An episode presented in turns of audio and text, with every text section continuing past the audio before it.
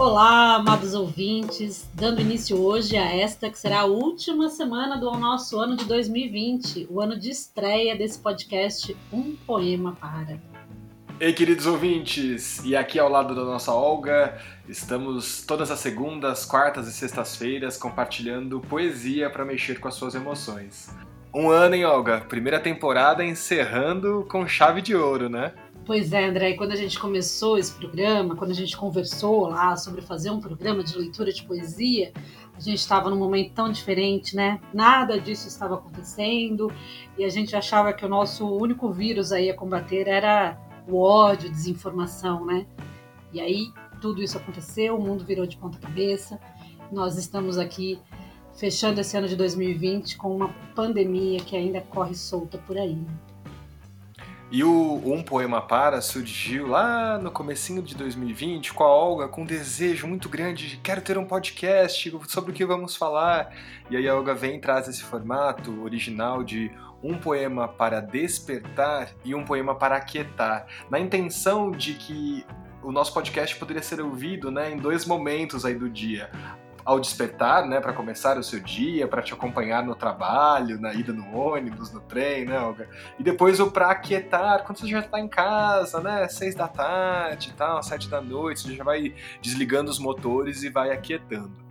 Mas no meio do caminho, a gente foi redescobrindo que os nossos hábitos, a nossa rotina se transformou completamente, né? Quem, quem tinha ali aquele tempo para ouvir um podcast no caminho para o trabalho já nem ia mais para o trabalho.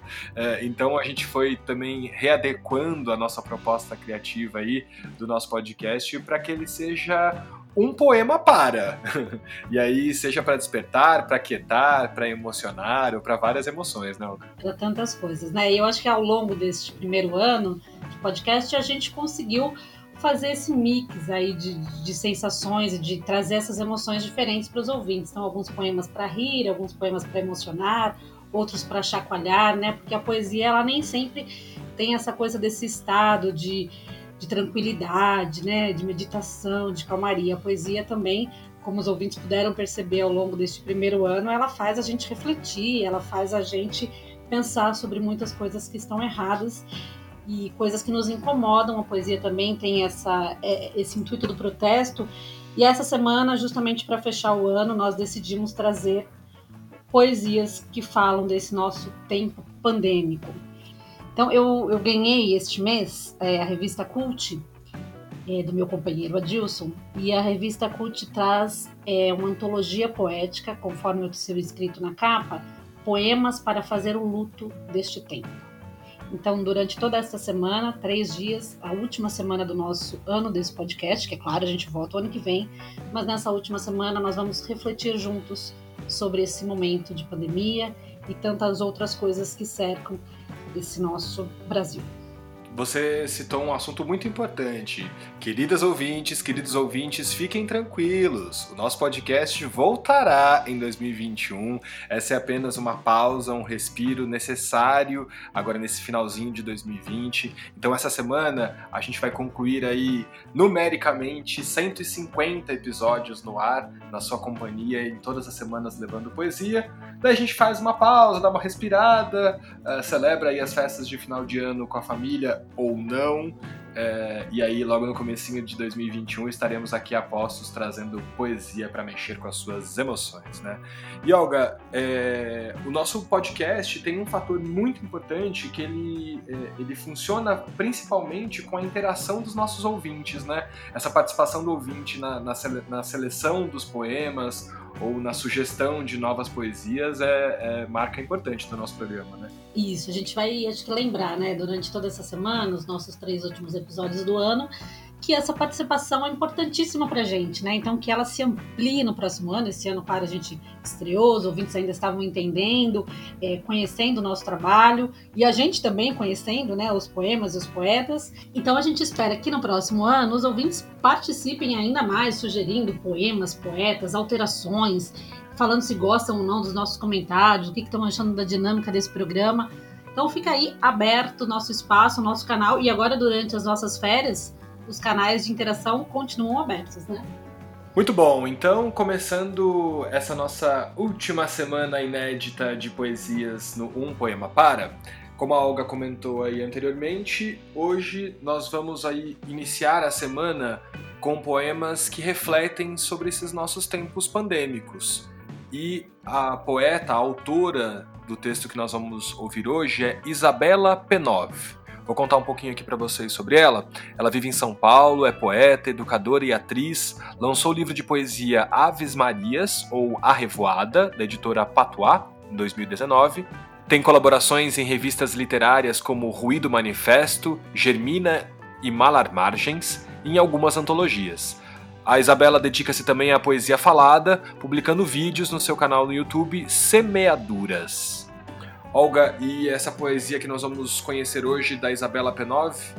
André, eu escolhi um poema que me tocou bastante, lendo todos esses poemas dessa antologia da CUT, que é o, o, nome, o título do poema é O que Falta. E essa é uma pergunta que eu me faço sempre, principalmente nos dois últimos anos, eu me faço até várias vezes por dia, diante das notícias estarrecedoras. Eu prometo que eu vou tentar fazer essa leitura sem engasgar, mas eu não sei se vai dar. Vamos lá.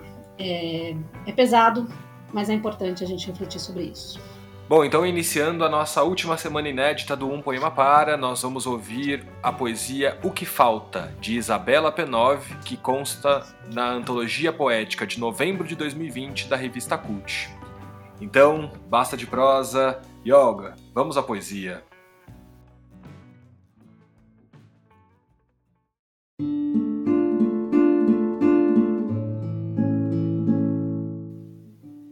Que falta é a gente gritar mais? Gritar até rasgar o céu? Até rasgar o céu da boca, a garganta. O que falta é a gente morrer mais? Morrer mais crianças? Uma criança branca. Será que o que falta é queimar a última árvore?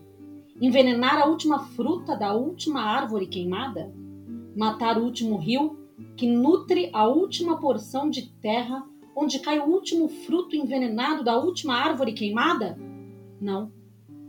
Tenho certeza de que o que falta é celebrarem a tortura e homenagearem ditadores em rede nacional.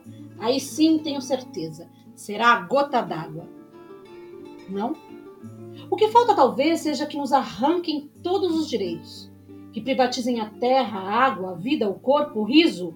Aí então de certo não faltará mais nada para que nos levantemos de vez. Não? Então o que falta, talvez, seja que os líderes da nação brinquem de tiro ao alvo, andem de jet ski, brindem com leite bem branco e digam: e daí? Enquanto morremos aos milhares de vírus, de fome, de ódio. O que falta talvez seja um menino preto caindo do alto de um prédio porque a patroa da mãe queria fazer as unhas e o enfiou chorando sozinho num elevador. Ou um garoto preto morrer assassinado pela polícia enquanto brinca no quintal de casa. Não? Então o que falta talvez seja a morte de muitas, muitas crianças pretas inocentes. Sim, deve ser isso que falta.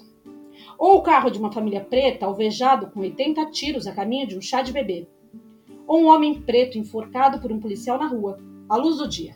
Aí sim, de certo não faltará mais nada e reagiremos finalmente. Não? Então talvez o que falta seja que encontrem evidências irrefutáveis de desvios, conluios, milícias, quadrilhas, roubos, torturas, chantagens, assassinatos pelas mãos dos líderes da nação. O que falta talvez seja que muitas mulheres sejam estupradas e assassinadas desfiguradas. Ou ainda que o homem que esquartejou o corpo da namorada e jogou para os cães vire garoto propaganda de um canil. Aí sim, de certo não faltará mais nada para que nos levantemos de vez. Não? Quem sabe falta que eles digam que a Terra é plana, que nunca pisamos na Lua, que beber água sanitária cura um vírus fatal, que o problema das meninas abusadas é a falta de calcinhas, que menino veste azul e menina veste rosa que Pepsi Cola é adoçada com fetos abortados, que a Terra não gira em torno do Sol. Acho que o que falta é que, enquanto choramos nossos mortos, líderes da nação deem de ombros e digam que todo mundo morre um dia. Afinal, que nos mandem trabalhar apinhados em ônibus onde flutua o vírus mortal. Que mandem nossas crianças para as escolas apinhadas em salas onde flutua o vírus mortal. Não? Então o que falta é que nos tirem a dignidade, a esperança, o respeito, a decência, a humanidade, o sonho. Aí sim, de certo não faltará mais nada para que nos levantemos de vez, correndo em manadas, urrando de raiva e em nossas faces de bicho um leve vestígio humano, um certo ar meio vago que nos lembrará de quando éramos gente. Não?